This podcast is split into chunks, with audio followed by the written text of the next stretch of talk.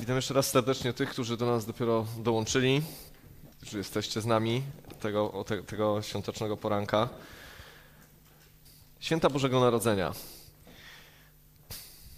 Muszę się zdobyć teraz na takie chwile szczerości. Nie jestem wielkim fanem. Ale nie, nie, nie, że nie jestem wielkim fanem tego, co Chrystus dla, dla nas zrobił, kiedy przyszedł na ziemię. Tego jestem bardzo wielkim fanem. Ale nie jestem fanem otoczki. Nie, nie, Niektórzy kochają ten okres przedświąteczny, czekają na niego cały rok. Ja nie powiem, że, że bardzo czekam, ale kiedy w listopadzie rozbrzmiewają, rozbrzmiewają pierwsze świąteczne piosenki w marketach i kiedy e, półki e, zapełniają się Mikołajami i różnego rodzaju akcesoriami, to mam takie mieszane uczucia. Dlatego, że z jednej strony jest w świętach coś wyjątkowego, koniec roku, czas spędzony z rodziną, takie takie zakończenie, ale z drugiej strony gdzieś mam zawsze głęboko w sercu takie uczucie, że, że większość ludzi świętując święta Bożego Narodzenia mija się z celem, mija się z przesłaniem tych świąt. Gdzieś, gdzieś to wszystko się rozjeżdża. Zamiast Jezusa pierwszą, pierwsze miejsce przyjmuje Mikołaj. Zamiast świętowania tego, co Jezus dla nas zrobił, jest to dobry czas spotkań rodzinnych, ale gdzieś to, co jest sednem tych świąt, Jezus Chrystus, który przyszedł na ziemię, zbawienie, które się objawiło, gdzieś zamienia się to w czas dla nas ludzi. Dobry, miły, przyjemny, w prezenty, w tego rodzaju rzeczy. I wiecie, to nie jest samo w sobie złe, że my chcemy spędzać czas z sobą, że chcemy się obdarować prezentami, że chcemy poczuć się wyjątkowo bo to w nas jest i my tego chcemy. I święta na tym polegają, że coś celebrujemy, że coś świętujemy, że coś sprawia nam wielką, wielką radość. I chciałbym dzisiaj skupić się na tym, co Jezus dla nas zrobił, na tym, co, co się wydarzyło wtedy w Betlejem, jakie to ma konsekwencje dzisiaj dla nas. To, co dzisiaj powiem, jest y, to trudniej skomercjalizować. W tym sensie, że, że, że to, po co Jezus przyszedł na świat, nie jest już tak atrakcyjne, jak to początkowe wydarzenie. Kiedy myślę o świętach Bożego Narodzenia, to widzę, że jest to święto, które przypomina nam wielką Bożą miłość, która się objawiła, ale jest to początek Bożego planu zbawienia. Jest to coś, co zainicjowało. Ja mam w sobie jakiś taki opór, kiedy kiedy, kiedy Jezusa sprowadza się tylko do tego malutkiego dzieciątka w żłobku, kiedy, kiedy to jest tylko ten Jezus. A później, oprócz kilku kolęd, które mówią chwała na wysokości, przychodzi król, to jednak w, me, w mentalności wielu ludzi ten Jezus ciągle zostaje malutkim dzieciątkiem w żłobku. Dzieciątkiem, które jest słabe, którym się trzeba opiekować. Ale to jest początek historii. To jest początek historii, początek tego, co Pan Bóg zaplanował. I sam fakt, że stał się dzieckiem bezbronnym, pokazuje nam charakter tego Bożego planu, pokazuje nam charakter tego, co Pan Bóg przyszedł uczynić dla każdego z nas. Chciałem, żebyśmy dzisiaj się oparli na Ewangelii Jana, na pierwszym rozdziale. To będzie główny fragment tego, co chcę dzisiaj powiedzieć. Ewangelia Jana, pierwszy rozdział, pierwszy werset, czytamy tak. Na początku było Słowo, Słowo było u Boga i Bogiem było Słowo. Ono było na początku u Boga. Wszystko dzięki Niemu się stało i z tego, co istnieje, nic nie stało się bez Niego. W nim było życie, a życie było światłem ludzi. Światło zaś świeci w ciemności i ciemność go nie ogarnęła. Na początku było Słowo. Słowo było u Boga i Bogiem było Słowo. Jezus był zawsze. Jezus był od zawsze. Tutaj czytamy o tym, że dzięki Niemu wszystko się stało. Wszystko. I nic, co istnieje, nie stało się bez, bez Jego wiedzy i bez Jego udziału. I w Nim jest prawdziwe życie. Życie nie tylko takie, że jako biologicznie egzystujemy, że mamy puls, że, że wszystkie układy prawidłowo działają, że po prostu jesteśmy biologicznie, biologicznie poprawnie funkcjonującymi ludźmi, ale życie, które sprawia, że, że życie ma smak, że ma sens, że, że dokądś zmierzamy, że, że są pragnienia, że są marzenia, że jest, nie, że jest pasja, że jest miłość, że, że jesteśmy ludźmi, którzy w środku mają coś więcej niż tylko zachodzące procesy chemiczne. Jezus jest tym życiem światłem ludzi, to światło świeci w ciemności i ta ciemność go nigdy nie ogarnęła. Kiedy czytam historię Kościoła, kiedy czytam historię Izraela, to widzę, że ludzie popełniali straszne rzeczy. Odchodzili od Boga, wzgardzili nim wielokrotnie, ale to światło nigdy nie przestawało Nigdy, nigdy nikt nie był w stanie zgasić tego światła, przykryć go kocem. Zawsze byli prorocy, zawsze Pan Bóg objawiał swoją chwałę i w odpowiednim momencie zawsze pokazywał, że to On jest tym, który ma władzę nad historią, nad żywiołami i nad wszystkim, co jest dookoła nas. Dlatego, dlaczego ten fragment jest taki ważny? Bo, bo ten, który był na początku, ten, przez którego wszystko zostało stworzone, stał się niemowlęciem w Betlejemie, w żłóbku. Powiem wam, że wzrusza mnie to dlatego, że, że Pan Bóg nie przyszedł, żeby ratować świat w widowiskowy sposób, powiedzieć: Oto jestem, przychodzę, popisuję się, wszyscy widzą, przychodzi wielki król. Ale Boży plan zbawienia polegał na tym, że Bóg stał się człowiekiem. Jezus stał się człowiekiem, takim jak my, jak każdy z nas. Wiecie, ja cieszę się z tego, że jestem człowiekiem, znaczy nie wiem, kim miałbym innym być, ale wiecie, że bycie człowiekiem niesie ze sobą pewne ograniczenia i niefajne. Jest, jest niefajna strona bycia człowiekiem. Nasz ból, nasze cierpienia, nasz organizm, który nie zawsze funkcjonuje tak, jakbyśmy chcieli, nasza skomplikowana psychika.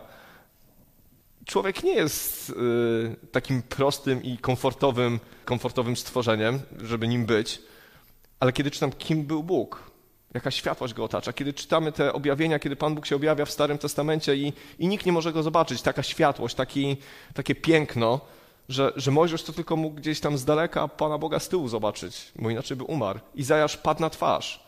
Kiedy objawiała się Boża chwała w księdze Ezechiela, to po prostu nikt nie mógł ustać. Kiedy Pan Bóg wstępował do świątyni, wszyscy padali.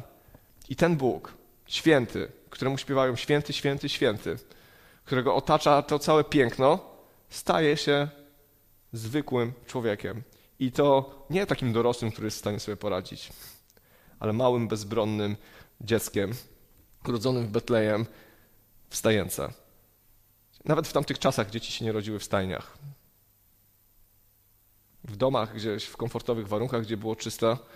I to pokazuje to, że Pan Bóg przyszedł do każdego człowieka. Nie przyszedł do, do arystokracji, nie przyszedł, żeby, żeby pokazać się przed innymi, ale przyszedł właśnie urodził się w miejscu, w którym moglibyśmy powiedzieć, że to włacza ludzkiej godności. Ale urodził się w takim miejscu dlatego, że to był pierwszy sygnał. Przyszedłem zbawić wszystkich, od najmniejszego do największego. Nie ma człowieka, który jest mniej godny, żebym, żebym dał mu życie. Światło zaświeci w ciemności i ciemność go nie ogarnęła. A później czytamy tak. Pojawił się człowiek posłany przez Boga, miał na imię Jan. Przyszedł jako świadek, by zaświadczyć o świetle, by dzięki niemu wszyscy uwierzyli. Nie on był światłem, miał jedynie o nim zaświadczyć. Na świat bowiem nadciągało prawdziwe światło, które oświeca każdego człowieka. O ja nie mówiłem tydzień temu, to nie był tydzień, to była niedziela. E, wszystko się zaburzyło. Dzisiaj mam wrażenie, że jest niedziela. Jan przyszedł zaświadczyć o tym, że nadciąga prawdziwe światło. Miał powiedzieć, nadchodzi ten dzień, nadchodzi ten moment, kiedy, kiedy przy zbawienie które Pan Bóg przygotował dla ludzkości, będzie się objawiać. Jezus powiedział do, do czasów Jana, było, był, był Stary Testament, ale od czasów Jana głoszona jest dobra nowina i go gwałtownicy. Gwałtownicy porywają Królestwo Niebieskie. Więc Jan przyszedł zaświadczyć, że Jezus już jest blisko, że zbawienie już jest blisko, że ten plan zbawienia, który Pan Bóg za, zaprojektował, który objawił przez proroków, który objawił w Starym Testamencie, już jest blisko. A to światło miało dopiero nadciągnąć na świat. Światło jest pięknym przykładem. Bardzo mi się podoba ten przykład, dlatego że wszystko, co robimy, prawie wszystko, co robimy, robimy w świetle.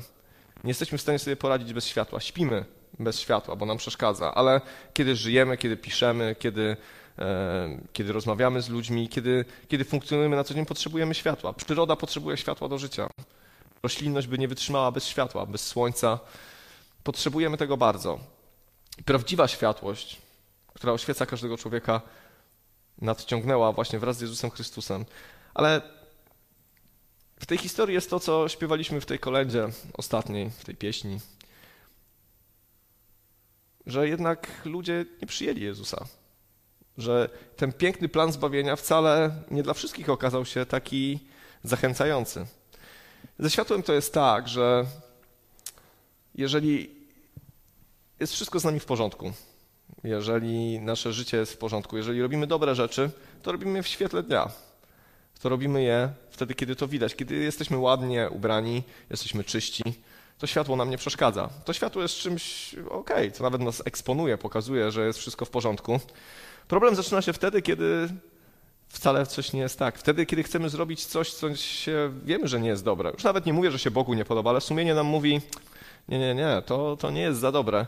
To nie robimy tego publicznie, nie robimy tego przy ludziach. I światło wcale nam wtedy nie pomaga. Kiedy są włamania, kiedy są, e, kiedy wykonują się. Często się mówi, że noc jest takim, taką porą, kiedy, kiedy te wszystkie złe rzeczy się dzieją, dlatego że wtedy jest ciemno, wtedy nic nie widać, wtedy łatwiej się ukryć. No, dzisiaj się trudniej ukryć, bo są wszędzie kamery, ale ogólnie ciemność jest czymś, co jest dobrym środowiskiem dla grzechu, dla robienia złych rzeczy. I kiedy to światło nadciąga, to wyrzuca na wierzch pewne rzeczy. Kiedy Jezus przyszedł, pewne rzeczy zaczęły y, wychodzić na wierzch. Przeczytajmy dalej. A, może, może jeszcze wrócę do tego tematu, już poszedłem dalej. Jezus przyszedł jako, jako dziecko. I list do Filipian. Chciałem przeczytać ten fragment, on mnie niesamowicie porusza. List do Filipian, drugi rozdział, od 5 do 8 wersetu mówi tak. Bądźcie względem siebie tacy jak Chrystus Jezus. On, choć istniał w tej postaci co Bóg, nie dbał wyłącznie o to, by być mu równym. Przeciwnie, wyrzekł się siebie, przyjął rolę sługi i był, był jak inni ludzie, a gdy już stał się człowiekiem, uniżył się tak dalece, że był posłuszny nawet w obliczu śmierci i to śmierci na krzyżu. On istniał w tej postaci co Bóg. W tej postaci co Bóg.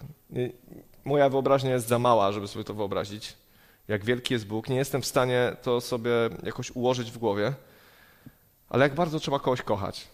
Jak bardzo trzeba chcieć kogoś uratować, żeby wyrzec się czegoś takiego z własnej, nieprzymuszonej woli.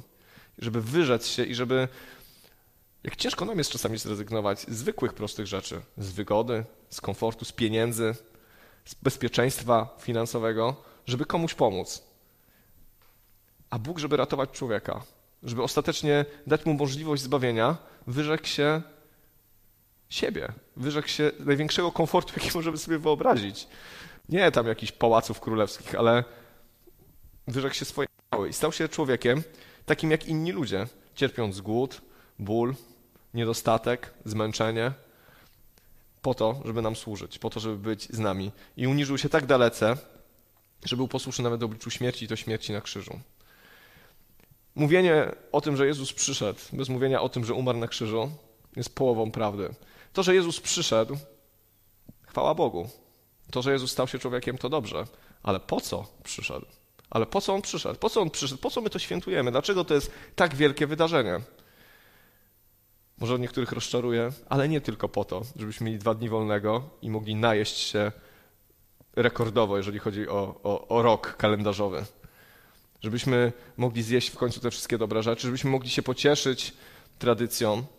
Ja nie mówię, że to jest złe, ale to nie o to chodzi. Jezus przyszedł, żeby uratować ciebie i mnie. I akt, i ten akt, że on urodził się w stajence, że, że, że wyrzekł się swojej chwały, w której funkcjonował, to jest akt miłości do ciebie.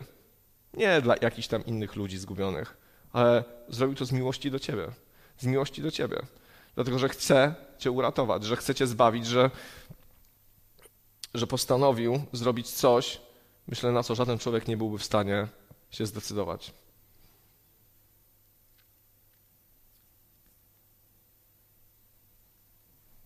A z drugiej strony, czasami bywa tak w naszym życiu, że zastanawiamy się, kiedy przychodzą trudności, kiedy przychodzą ciężkie chwile, kiedy coś nam się przestaje układać, co chorujemy, albo ktoś zachoruje z naszej rodziny. Mnóstwo sytuacji losowych, w których możemy powiedzieć, że nam się nie podobają. To często ludzie, którzy w grudniu tak radośnie świętowali Boże Narodzenie, śpiewali kolendy, szli na pasterkę, mówią: Boże, gdzie jesteś? Zapomniałeś o mnie. Gdzie jesteś? Dlaczego mi to robisz?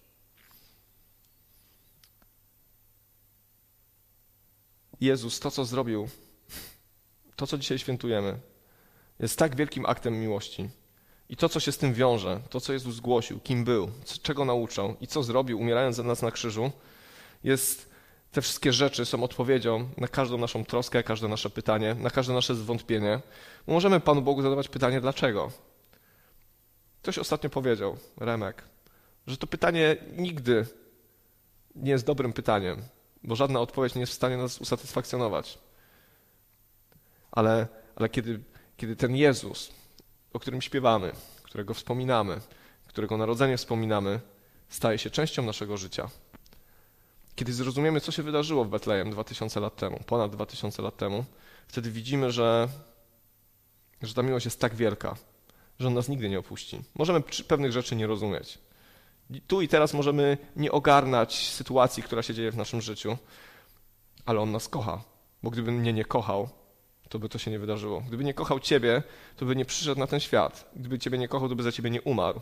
A skoro to zrobił, to znaczy, że ma plan dla twojego życia. Wie, co się dzieje i zareaguje w odpowiedniej chwili. Dlatego, że to jest to, co świętujemy naprawdę. Jego obecność w moim życiu na co dzień. Ewangelia Jana, pierwszy rozdział, dziesiąty werset mówi tak. Przebywał na świecie i dzięki niemu świat powstał, ale świat go nie rozpoznał. Przyszedł do swego, swoi go jednak nie przyjęli. To jest pytanie, na które to jest coś, co ciężko mi zrozumieć. Ale nie dlatego, że ja taki nie jestem, ale dlatego, że jak to jest możliwe? Każdy z nas, każdy człowiek, każdy człowiek potrzebuje ratunku. Ludzie mogą nie wierzyć w Boga, ale chcą, żeby ich życie wyglądało dobrze. Nikt nie chce cierpieć, nikt nie chce mieć zmartwień, nikt nie chce chorować, nikt nie chce rozstawać się ze swoimi bliskimi. Wszyscy ludzie w pewnym momencie swojego życia wołają o ratunek, potrzebują ratunku albo do ludzi, albo w górę. Tak jak rozumieją, tak jak pojmują świat i rzeczywistość, tak w jakiej kulturze się wychowali, potrzebują zbawienia. Wszyscy ludzie potrzebują zbawienia, potrzebują ratunku, bo każdy człowiek na pewnym etapie swojego życia sobie po prostu nie radzi. Oczywiście, jeżeli jesteśmy na etapie swojego życia, kiedy sobie radzimy, to mówimy, to inni potrzebują Zbawiciela. Ale prawda jest taka, że przychodzi taki moment w życiu każdego człowieka, w pewnym odpowiedniej chwili, że mówimy, potrzebuję ratunku. I cały świat potrzebuje ratunku. Izrael potrzebował ratunku w tamtym czasie, zaraz do tego przejdę. Przebywał na świecie i dzięki niemu świat powstał, ale świat go nie rozpoznał. Nie rozpoznał. Przyszedł do swego, lecz swoi go nie przyjęli. Można Pana Boga w swoim życiu, można Jezusa Chrystusa w swoim życiu po prostu nie rozpoznać. Można, można go nie zauważyć. Może się zdać z tłumem. Dlatego czasami e, ta otoczka świąt mnie napawa mnie takim smutkiem, dlatego że tak wielu ludzi mija się z Jezusem w tym czasie, zamiast się z Nim spotkać. Jezus stał się pretekstem do świętowania. Urodzenie Jezusa, narodzenie Jezusa stało się pretekstem do zrobienia imprezy. I nie jest to złe, jeżeli Jezus tam jest. Ale jeżeli on jest tylko pretekstem do tego, żeby coś się wydarzyło, żebyśmy miło spędzili czas, gdzieś się z tym mijamy, nie rozpoznajemy go. On przyszedł. Przebywał na świecie. Jest, wierzę w to przez Ducha Świętego ciągle tutaj. Teraz zasiada po prawicy Ojca. Dzięki niemu świat powstał. A ludzie? A ludzie są zajęci sobą. Przyszedł do swego, ale swoi go nie przyjęli. To jest jeszcze gorzej, bo oni już rozpoznali, bo oni już go zauważyli, ale go nie przyjęli.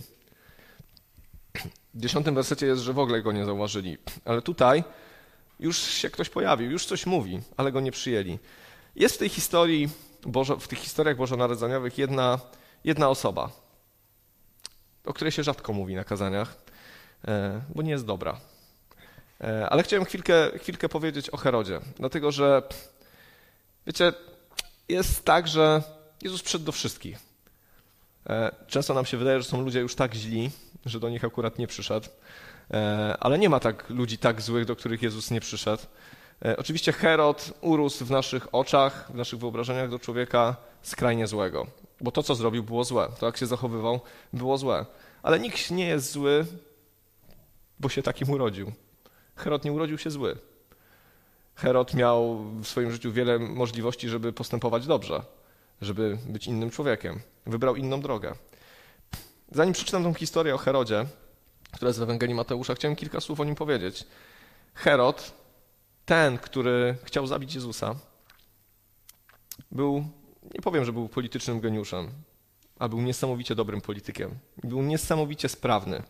Nie bez powodu miał pseudonim, dopisek Wielki. Herod Wielki. To był pierwszy z, y, spośród tych wszystkich Herodów, którzy występują w Nowym Testamencie. Żył w trudnych czasach, w czasach, kiedy, kiedy Izrael był podbity przez Rzymian, kiedy był podbijany przez Rzymian w zasadzie. Nawet nie był Żydem, bo był Idumejczykiem. W czasach królestwa Machabeuszy podbili Idumeję, e, na siłę ich e, zjudaizowali, w sensie mężczyźni musieli się obrzezać. Herod nawet z urodzenia nie był Żydem. Był obrzezany, żył w tej kulturze, ale, ale nie, był, e, nie był Żydem z pochodzenia. Żył w trudnych czasach i to, co osiągnął, to kim był, urodził się w bogatej rodzinie, która miała wpływy na dworze królewskim, ale to, co osiągnął, osiągnął przez swój spryt osiągnął przez swoje umiejętności, przez swój talent, bo był człowiekiem utalentowanym. Potrafił doskonale lawirować w tym skomplikowanym świecie polityki.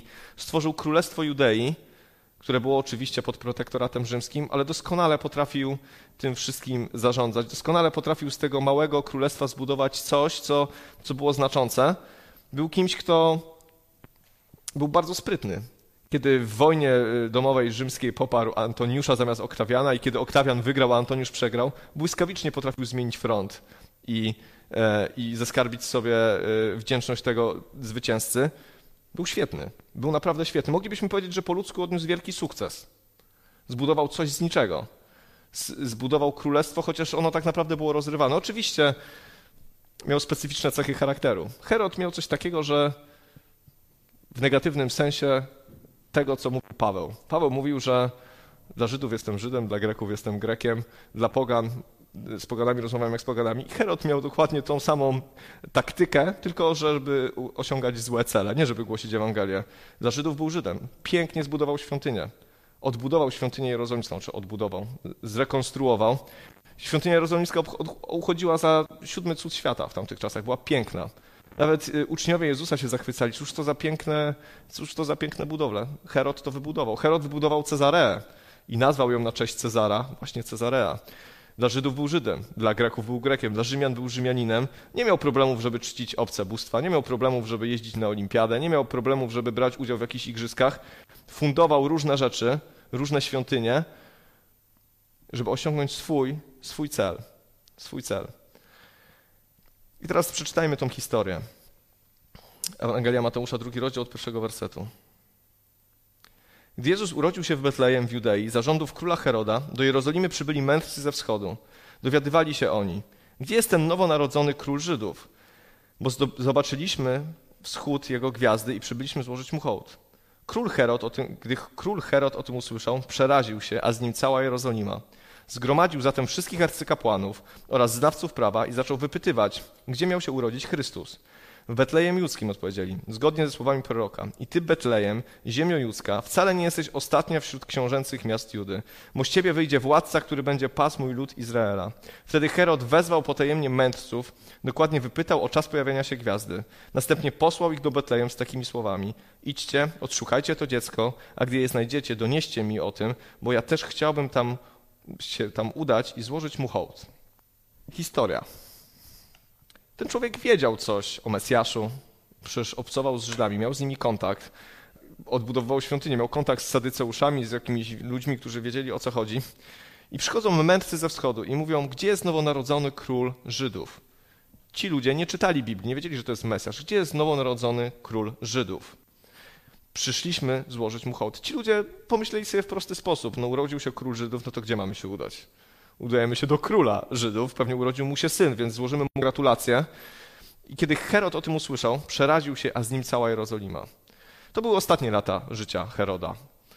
Herod umarł, to jest taka ciekawostka historyczna, Herod umarł gdzieś mniej więcej w piątym roku przed Chrystusem w momencie, kiedy Chrystus się urodził. W ogóle według historii Chrystus się urodził 4 lata przed y, Chrystusem. To po prostu pomyłka jakiegoś mnicha e, średniowiecznego, ale kiedy Herod dowiedział się o tym, że urodził się król żydowski, wpadł w paranoję. To był koniec jego życia. Pod koniec życia, i czytamy to u historyków, Herod wpadł w paranoję. Myślał, że wszyscy chcą go zdradzić, że wszyscy chcą go zabić, że ktoś chce mu zabrać władzę, którą osiągnął. Wpadł w paranoję. Zabił swojego najstarszego syna, zabił swoją żonę, zabił jakąś jedną z kolejnych żon, później zabił jej dzieci. Wszędzie węszył spisek, wszędzie widział niebezpieczeństwa, wszędzie bał się, że ktoś mu zabierze dorobek jego życia. Kiedy na to patrzę, to widzę człowieka, który był już paranoikiem. Całe życie poświęcił, żeby zdobyć władzę. Wiele, wiele rzeczy poświęcił, żeby ją utrzymać. Wiele osób musiał zamordować, żeby być królem. A teraz przychodzą jacyś mędrcy ze wschodu i mówią, właśnie urodził się król Żydów. Przeraził się on, a z nim razem cała Jerozolima, bo wiedzieli, co się będzie działo. Wiedzieli, kim jest ten człowiek, co zacznie robić. Ale co zrobił? Widzimy tu spryt Heroda. Zawołał arcykapłanów. Zawołał ludzi uczonych w piśmie i się spytał, gdzie ma się urodzić Chrystus, gdzie ma się urodzić Mesjasz. Spójrzcie, jaka pycha tego człowieka. Proroctwa sprzed setek lat, że urodzi się Mesjasz, a Herod mówi, a ja się dowiem, gdzie on się urodził i go zabiję. Mogę pokrzyżować plan Boży. Mogę, mogę to zmienić. Nie oddam swojej władzy. Nie oddam siebie. Gdzie miał się urodzić Chrystus? Oni mu mówią, że w Betlejemie. I Herod sobie już zrobił intrygę. Jak oni pójdą i wrócą, to powiedzą mu, gdzie, gdzie to jest, a on się później całą sprawą zajmie. Dlaczego to czytam? Dlatego, że kiedy czytam w tym Ewangelii Jana ten fragment, że przyszedł do swego, ale swoi go nie przyjęli. Przyszedł do swego, ale swoi go nie przyjęli, to zastanawiam się, jakie mogą być powody, dlaczego nie chcemy przyjąć Jezusa w swoim życiu. I kiedy czytam historię Heroda, oczywiście ona jest skrajnie zła. My się tak na co dzień raczej nie zachowujemy w takiej skali. Ale jest w tej historii coś, co mi pokazuje, co się może stać z sercem człowieka? Co się może stać z człowiekiem, żeby zamiast przyjąć Chrystusa, zamiast cieszyć się z przyjścia Mesjasza, zamiast cieszyć się z tego, że przychodzi zbawienie, chcieć to załatwić, chcieć odsunąć go od swojego życia, w wypadku Heroda zabić Jezusa, po to, żeby nie stracić, żeby nie stracić, żeby nie stracić swojej pozycji, nie stracić opinii o sobie, nie stracić czegokolwiek, co wywalczyliśmy w życiu. Bo kiedy Jezus przyszedł, to, to głosił pewne konkretne przesłanie. Bardzo konkretne przesłanie. Mówił, że kto chce pójść za mną, a nie wyrzeknie się nawet swojego mat, swojej matki, swojego ojca, swojego brata, swojej siostry, nie jest niegodzien. Kto chce iść za mną i nie bierze swojego krzyża na siebie, nie może mnie naśladować. Jezus nie głosił słowa, które było lekkie, ale Jezus mówił ludziom szczerze, z czym to się wiąże. Nie, nie, nie owijał w bawełnę, nie mówił, chodźcie ze mną, będzie super, a później zobaczymy, jakoś to będzie dobrze. Jezus mówił, zdecyduj się dwa razy. Opowiedział przypowieść o odbudujących wieżę. Zastanów się dwa razy, czy jesteś w stanie pójść za mną, czy jesteś w stanie to zrobić. Bo to nie jest zawsze prosta droga, bo to nie jest zawsze łatwe. To jest błogosławieństwo, to jest moja pomoc, ale są też decyzje do podjęcia, które będą cię kosztować. I kiedy, kiedy Herod zobaczył, że przyjęcie Mesjasza, uczczenie tego dziecka, uczczenie tego, co się wydarzyło, tego Bożego planu, wiązałoby się prawdopodobnie z oddaniem władzy, z oddaniem tego, co dla niego najcenniejsze, co najpiękniejsze, czemu poświęcił całe swoje życie, powiedział: Nie, ja to, ja, ja to muszę załatwić. Ja to muszę załatwić. Może nie jesteśmy chorodami w swoim życiu. Zawsze. Nie jesteśmy tak okrutni. Zawsze nam się wydaje, że, że są rzeczy i są sytuacje i są ludzie, którzy popełniają większe błędy. Ale Nikt od początku nie jest taki zły. Dlaczego ludzie nie przyjęli Mesjasza? Dlaczego ludzie go odtrącili? Dlatego, że on przyszedł zaingerować w ich życie. Że często, często mówił, musicie się zmienić, musicie zmienić swoje postępowanie, musicie zmienić swoje zachowanie, musicie zacząć się zachować tak, jak Pan Bóg chce, żebyście się zachowali, musicie się nawrócić i pokutować. Jak popatrzymy sobie dalej, patrząc w Ewangelię, to kto odrzucał Jezusa? Kto go odrzucał, a kto go przyjmował? Odrzucali go faryzeusze, odrzucali go uczeni w piśmie, odrzucali go arystokracja kapłańska, odrzucali go często ludzie wykształceni. Z Pawła wyśmiewali się intelektualiści w, w Atenach. Co to za jakieś śmieszne rzeczy mi nam opowiada o zmartwychwstaniu. Mądrość tego świata odrzucała Jezusa. Dlaczego? Bo, bo Jezus mówi, ja jestem królem i przede mną musi się ugiąć wszelkie kolano. Życie z Jezusem nie jest pójściem na jakiś połowiczny kompromis. Trochę Jezusowi, trochę dla siebie, trochę zachowam swojego, a trochę mu oddam. Nie, to jest całość. To jest całość. Dlaczego ludzie nie chcą dzisiaj iść za Jezusem? Przecież On przyszedł dać nam zbawienie. Ewangelia mówi, że jesteśmy zbawieni z łaski za darmo. Dlaczego ludzie nie chcą tego przyjąć? Dlaczego, kiedy mówimy, głosimy Ewangelię na ulicy czy komukolwiek z naszych bliskich, oni mówią, nie bardzo mi się to podoba. Co jest co jest takiego w Ewangelii, że ludzie ją odrzucają, że nie chcą jej przyjąć? Przecież ona to jest Ewangelia miłości, o przebaczeniu grzechu, o miłosierdziu, o tym, że Chrystus za ciebie umarł. Dlaczego ludzie nie chcą tego przyjąć do swojego życia? Dlatego, że jest do zapłacenia cena. Dlatego, że Jezus jasno i wyraźnie mówił, jakie są konsekwencje życia z nim. Może nie chcieliście tego usłyszeć na święta. Może to nie jest y, takie przesłanie, które mówicie, a to jest takie świąteczne przesłanie, ale bracia i siostry, jakoś dociera to do mnie głęboko, że, że to, że sobie powspominamy i powśpiewamy, niczego nie zmieni, jeżeli ten Chrystus nie jest w naszym życiu dzisiaj. Jeżeli On nie jest częścią mojego życia. Jeżeli On tylko przyszedł do Izraela 2000 lat temu. I, I koniec historii. Jeżeli historia kończy się na świętach Bożego Narodzenia i nie idzie dalej, to rzeczywiście może Mikołaj lepiej by było, gdyby przejął tą przewodnią rolę. Bo to niczego nie zmienia w naszym życiu. Bo to nie są święta, w których chcemy sobie tylko powspominać, co się wydarzyło. To są święta, których kontynuacja jest w naszym życiu dzisiaj. Ludzie nie chcieli przyjąć i nie chcą przyjmować Jezusa, dlatego że Jezus bardzo często każe nam się rozstać z tym, co nie jest Boże, co nie jest Jego, z naszym ego, z naszymi grzeszkami, grzechami, różnymi tam rzeczami, które mamy, z naszymi planami na życie, z naszymi marzeniami. On przychodzi i mówi: Teraz ja staję się Panem i teraz ja prowadzę. I tak ciężko jest uniżyć się, żeby pójść za nim. Śpiewaliśmy o tym, że nadchodzi król. Z królem się nie dyskutuje. My nie mamy króla dzisiaj, czy tak nie mamy. E, I, i żyjemy w trochę innym czasie, gdzie my, że wszystko jest kwestią dyskusji. Wszystko można wydebatować, przegłosować, ale z królem się nie dyskutowało. Król coś mówił i się to robiło, a jak nie, to się ponosiło konsekwencje. No niezbyt to jest może przyjemne, ale, ale tak było. I przychodzi król. Jezus przychodził jako król. To jest dzieciątko, my o tym śpiewamy dzisiaj, ale to jest król i władca, który mówi do naszego życia konkretne przesłanie. Mówi do naszego, do naszego życia konkretne rzeczy. Możemy to przyjąć, a możemy to odrzucić. Herod nie chciał słyszeć o Jezusie, nie chciał słyszeć o Mesjaszu.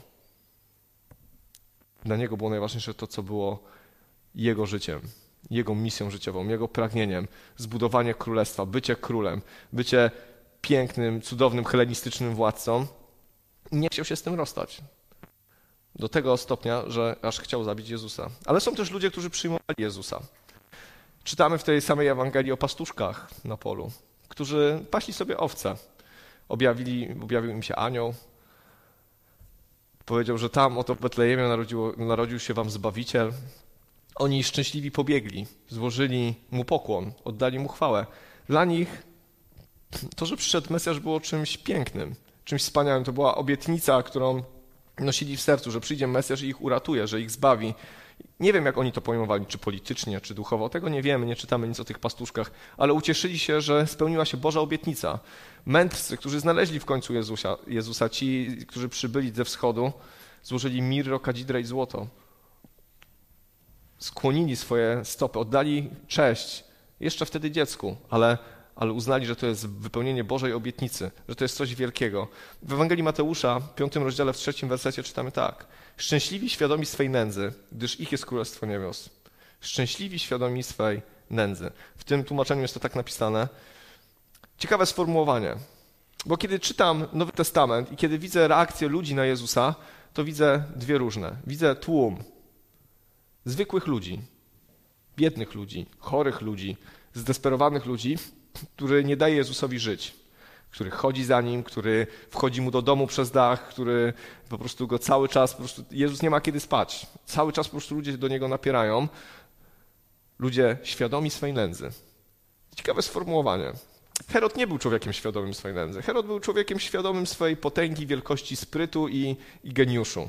I kiedy przyszedł Mesjasz, to powiedział: zabijmy go, przecież to nic prostszego, całe życie tak robię. Tak rozwiązuję swoje problemy. Ja tu jestem królem, jestem panem swojego życia. I nawet prorocy sprzed 800 lat nie będą mi mówić, co jest lepsze, ale ludzie świadomi swojej nędzy, chorzy, którzy być może nawet nie mieli jakiejś za bardzo nadziei na piękne życie. Pięknie się czyta historię ludzi ze starożytności, arystokratów, którzy mieli piękne wille i wygrywali bitwy, ale 99% społeczeństwa umierała w wieku 30 lat, jedząc w kółko fasolę i pijąc brudną wodę z jakiejś rzeki.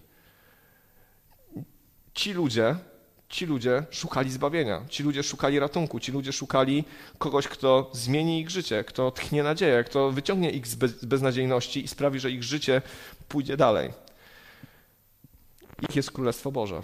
Ich jest Królestwo Boże. I to, kiedy czytam Ewangelię, to jest coś, co mam zawsze przed oczami. Tych ludzi zdesperowanych, tych Bartymeuszów, tych ślepych, tych trędowatych, tą kobietę z krwotokiem, Jaira, tych wszystkich ludzi. I czy, czy my potrzebujemy dramatów w swoim życiu, żeby szukać Boga? Nie powinniśmy potrzebować dramatów, żeby szukać Boga, ale często tak jest. Często tak jest, że kiedy przychodzą trudności, to wtedy zaczynamy szukać zbawienia i ratunku. Bo kiedy jesteśmy silni, kiedy wszystko nam się udaje, mamy trochę tendencję do herodowania, do, do bycia takim człowiekiem. Poradzę sobie sam. Ewangelia Jana, wróćmy do tego fragmentu. 12-13 werset mówią tak. Lecz w tym wszystkim, lecz tym wszystkim, którzy go przyjęli, dał przywilej stania się dziećmi Boga. Tym, którzy wierzą w Jego imię, którzy narodzili się nie z krwi, ani z woli ciała, ani z woli mężczyzny, lecz z Boga. Lecz tym wszystkim, którzy go przyjęli, dał przywilej stania się dziećmi Bożymi. Przychodzi Jezus jako dziecko i już wtedy była pierwsza konfrontacja. Oddajemy mu hołd, przyjmujemy to, co się dzieje, przyjmujemy, kim jest to dziecko, czy się buntujemy. I były dwie postawy. Był Herod i byli pastuszkowie. Ale później Jezus dorasta. Jezus później zaczyna głosić, później Jezus zaczyna głosić Ewangelię i znowu jest polaryzacja. Znowu są ludzie, którzy chcą go zabić. Zauważcie, że odpowiedzią na Jezusa głoszenie była chęć otrzymania od niego ratunku i chęć zamordowania go. To nie tylko Herod, a faryzeusze, a uczeni w piśmie, a arcykapłani. Przecież oni chcieli zabić Jezusa. Dlaczego? Bo Jezus podważał ich pozycję. Jezus Jezus mówił im, że nie tak postępują, a całe życie swoje zbudowali na opinii innych ludzi. I nagle przychodzi ktoś z Galilei i mówi im takie rzeczy, chcieli go po prostu zabić. Ale tym, którzy go przyjęli, tej biedocie, tym ludziom zdesperowanym, tym, którzy go przyjęli, dał przywilej stania się dziećmi Bożymi. Przywilej. W naszej polskiej kulturze przywilej kojarzy się z przywilejami szlacheckimi, z, z, z jakimiś lepszymi prawami, z czymś lepszym z czymś piękniejszym. Przywilej to jest, że masz coś, co cię wyróżnia od innych. To, że jesteśmy dziećmi Bożymi, to jest wielki przywilej. To jest wielka łaska. To, że przyjmujemy Jezusa do swojego życia, to nie jest normalność. To nie jest coś, co nie wpłynie na Twoją rzeczywistość, na Twoją codzienność. To jest wielki przywilej, że jesteśmy dziećmi Boga. Że jesteśmy dziećmi Boga. Że przestajemy być sierotami, że przestajemy być ludźmi, którzy sami muszą o wszystko walczyć, którzy sami muszą zdobywać, którzy sami muszą o siebie walczyć, sami o siebie dbać. Nie. Masz Ojca, który się o ciebie troszczy. Jeżeli przyjmujesz Jezusa, jeżeli przyjmujesz to, co On głosił, jeżeli przyjmujesz to, że to jest rzeczywiście Mesjasz i Boży Syn, który stał się człowiekiem po to, żeby cię uratować, to jeżeli przyjmujesz to przez wiarę, stajesz się dziećmi Boga. Często jest takie myślenie, że wszyscy ludzie, ludzie są dziećmi Bożymi. W tym fragmencie jasno czytam, że tym wszystkim, którzy go przyjęli, dał przywilej stania się dziećmi Bożymi. Tym, którzy go przyjęli. Jesteśmy wszyscy Bożym stworzeniem. A Boże stworzenie, Pan Bóg tak to wymyślił, że Boże stworzenie ma wolę. Własną, nieprzymuszoną wolę. Wolność sumienia i wolność podejmowania decyzji. I każdy z nas może wybrać, kto jest naszym ojcem, kto, komu służymy, komu oddajemy swoje życie. Bo ci, którzy przyjęli Jezusa, stali się dziećmi Bożymi. Ci, którzy tego nie zrobili, przykro mi. Nie są dziećmi Bożymi. Nie mają tego przywileju. To nie jest przywilej, który wymaga od ciebie zrobienia czegoś niesamowicie trudnego, albo jest związany z urodzeniem, z pochodzeniem. Arystokratą można było być tylko wtedy, kiedy urodziło się w rodzinie arystokratycznej. Królem bardzo często wtedy, kiedy urodziło się w rodzinie królewskiej. Ale staniem się dziećmi, dzieckiem Bożym to nie jest kwestia urodzenia. To jest kwestia tylko i wyłącznie Twojej wiary. To nie jest kwestia jakichś niezależnych czynników, tylko Ty o tym decydujesz, czy nim jesteś, czy nie. Którzy narodzili się nie z krwi, nie z ciała, ale z woli, nie z woli mężczyzny, lecz z Boga. Kiedy, kiedy myślę o tym, co tak naprawdę to święta Bożego Narodzenia nam mówią. Boże Narodzenie. Bóg się urodził. Bóg jest przedwieczny, Bóg trwał zawsze, ale kiedy Jezus przyszedł i, i narodził się jako zwykły człowiek, te święta mówią mi o tym, że, że to jest dla mnie szansa. Że to jest szansa dla mojego życia. że Pan Bóg okazał mi miłość, że Pan Bóg uniżył się, żeby mnie ratować, że Pan Bóg dał mi szansę na zmianę swojego postępowania, że, że w irracjonalny sposób, irracjonalnym aktem miłości dla mnie przyszedł ratować mnie z moich grzechów, przyszedł ratować Ciebie, przyszedł dać Ci nowe życie. I ten przywilej stania się dzieckiem Bożym jest czymś, co stało się nagle realne, co nagle stało się możliwe. Nie przez uczynki, nie przez e, świętość osiąganą ludzkimi wysiłkami, ludzkimi próbami, ale stało się realne poprzez wiarę, poprzez to, że przyjmujemy go do swojego życia. I czternasty werset mówi tak. Słowo zatem stało się ciałem, pełne łaski i prawdy, zamieszkało wśród nas i zobaczyliśmy Jego chwałę. Chwałę jako jedynego zrodzonego, który pochodzi od Ojca. Słowo stało się ciałem. Jezus stał się człowiekiem. Pan Bóg przyszedł do zgubionej ludzkości, żeby ją ratować. Żeby, żebyśmy na wyciągnięcie ręki mogli skorzystać z tego, co jest dla nas. Żebyśmy mogli oddać Mu chwałę i żebyśmy mogli stać się uczestnikami tego zbawienia. Słowo stało się ciałem, pełne łaski i prawdy. Zamieszkało wśród nas. To jest piękne. Zamieszkało wśród nas. Nie tylko 2000 lat temu w Betlejem. To się dzieje ciągle. Od momentu, kiedy Chrystus stał się człowiekiem. On już umarł i zmartwychwstał. On jest po prawicy Ojca, ale Jego Duch Święty, Duch Święty, Boża obecność jest dzisiaj. Od, tamtego, od tamtej pory wśród nas zamieszkało coś, co jest niesamowite dla zwykłego człowieka. Boża obecność. Możemy oglądać Jego chwałę, możemy Go doświadczać, możemy, możemy być blisko Niego.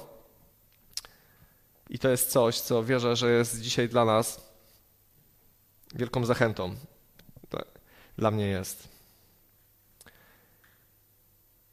Chciałem Wam zadać pytanie sobie. Kim dla Ciebie jest Jezus, którego dzisiaj urodziny obchodzisz? Kim On jest dla Ciebie? Jakie to ma znaczenie w Twoim życiu dzisiaj? Co to zmienia w Twoim postępowaniu? Bo święta są dzisiaj i jutro i się skończą za chwilę. I wrócimy do swojego funkcjonowania codziennego. Będziemy musieli wrócić w poniedziałek do pracy, do swoich obowiązków. I co, i co te święta zmienią w naszym życiu? Na co je poświęcimy? Co tak naprawdę celebrujemy w czasie tych świąt? Czy oddajemy Bogu chwałę? Czy dziękujemy Mu za to, że, że mamy przywilej stania się dziećmi Bożymi? Mówię teraz do ludzi wierzących. Czy, czy dziękujemy Mu za to, że, że to jest wielka łaska nam okazana? Ale drugie pytanie, które chciałem Wam zadać, to jest to, czy, czy Go przyjmujemy? Czy Go ciągle przyjmujemy? Jaką mamy postawę wobec Jezusa, który przychodzi do naszego życia? To światło pcha się do naszego życia. I co robimy? Jaką mamy postawę? Czy jesteśmy w stanie oddać coś, co jest w nas? Myślę, że dzisiaj materialnie, intelektualnie jesteśmy bardziej po tej stronie Heroda. W sensie tak y, jakby warunków naszego życia. Jesteśmy inteligentni, wykształceni, wszystko wiemy. Biblię mamy w 16 przekładach, możemy sobie czytać po grecku, interlinearną. Mamy niesamowity dostęp do wiedzy.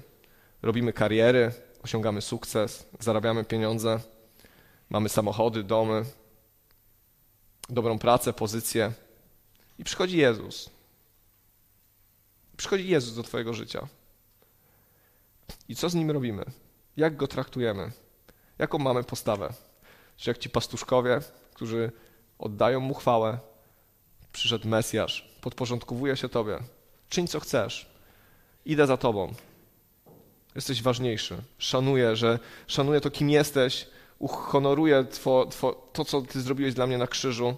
Chcę Tobie służyć. Jestem w stanie poświęcić wszystko, żeby, żeby być z Tobą. Albo może zachowujemy się jak Herod Herodowi Jezus skomplikował życie.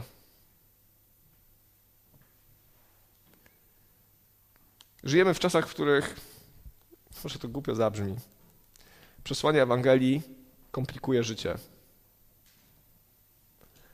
Ale tak pozytywnie komplikuje, że jeżeli przyjmiemy Jezusa, to nasze życie będzie lepsze. Ale komplikuje życie dlatego, że nie pozwala nam robić pewnych rzeczy w pracy.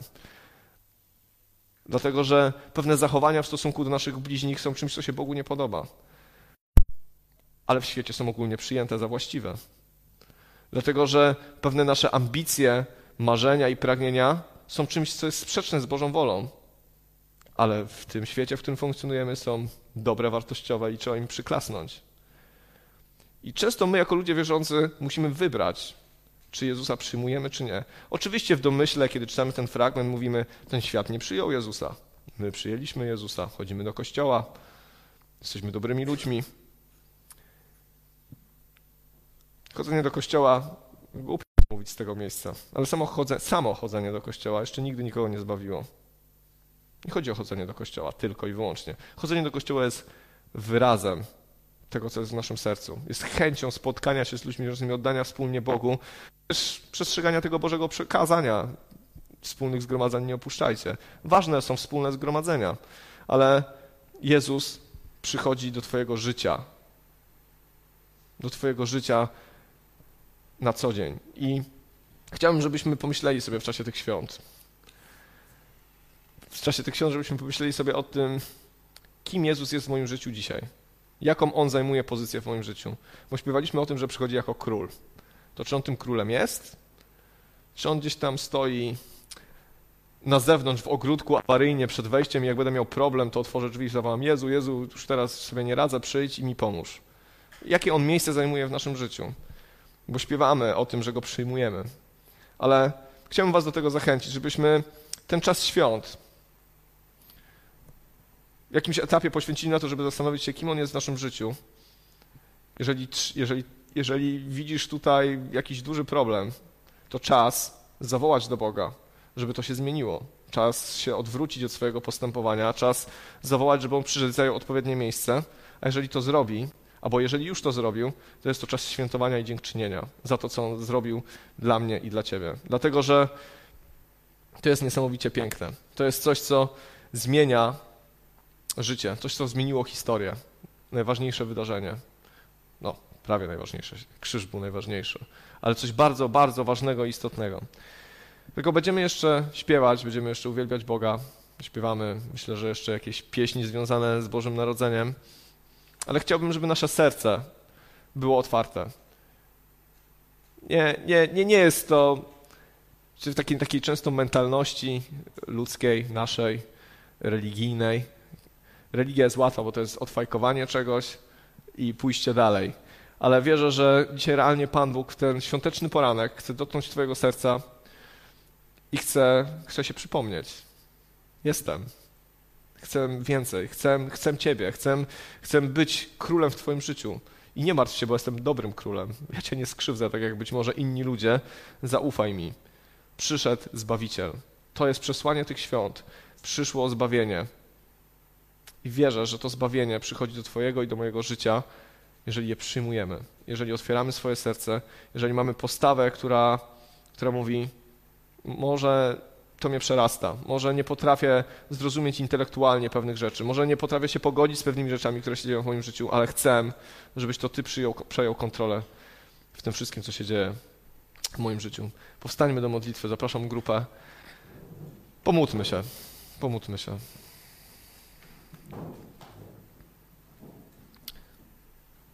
Panie, tak bardzo, Jezu, tak bardzo Ci dziękujemy.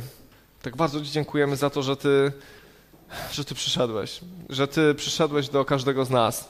Dziękuję Ci za to, że to święto, Panie, które teraz wspominamy i które świętujemy, i to wydarzenie, które się wydarzyło dwa tysiące lat temu, Panie, to nie jest coś dla innych, jakichś innych ludzi, Panie, ale to jest coś, co Ty przyszedłeś zrobić dla mnie, co przyszedłeś zrobić dla każdego z nas, Boże. Dziękuję Ci za to, że, że Twoje, Twoje światło się objawiło, Panie, że Ty przyszedłeś, Panie, pokazać nam, Boże, kim jest Bóg, że Ty przyszedłeś pojednać nas z Bogiem, że Ty przyszedłeś, Panie, żebyśmy mieli relację z Tobą, że Ty przyszedłeś, Panie, odkupić nasze grzechy, których my nie jesteśmy w stanie spłacić. Dziękuję Ci za to, że przyszedłeś dać nam prawdziwe życie, że Ty przyszedłeś, Boże, tchnąć nadzieję w nasze życie, Panie, nadać mu sens większy, Panie, niż egzystencja, Boże, ale Ty, Boże, przyszedłeś dać nam znaczenie. Dziękuję Ci za to, że przyszedłeś nas zbawić i odkupić. Uwielbiam Ci i wywyższam, Panie. I proszę Cię, proszę Cię, Panie, w ten świąteczny czas, Boże, kiedy wielu z nas po prostu ma chwilę czasu, żeby oddzielić się, Panie, od tego, co się dzieje wokół nas, usiąść spokojnie, pomyśleć. Tak proszę Cię, żeby to był czas, Panie, w którym Ty będziesz mówił też do swojego Kościoła, Boże,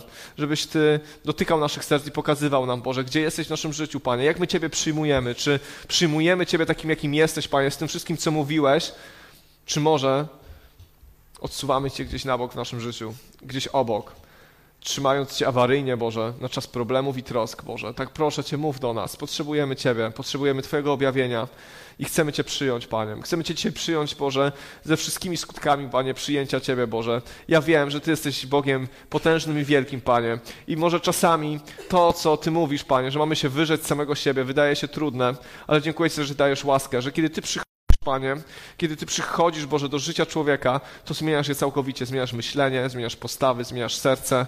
I dziękuję Ci za to, że, że to, co Ty dajesz, Panie, jest o wiele większe, Panie, niż to, z czego chcesz, żebyśmy zrezygnowali, Boże. Że Ty nas kochasz, że Ty nas miłujesz, że Ty chcesz nas prowadzić, Boże. Uwielbiamy Cię, wywyższamy.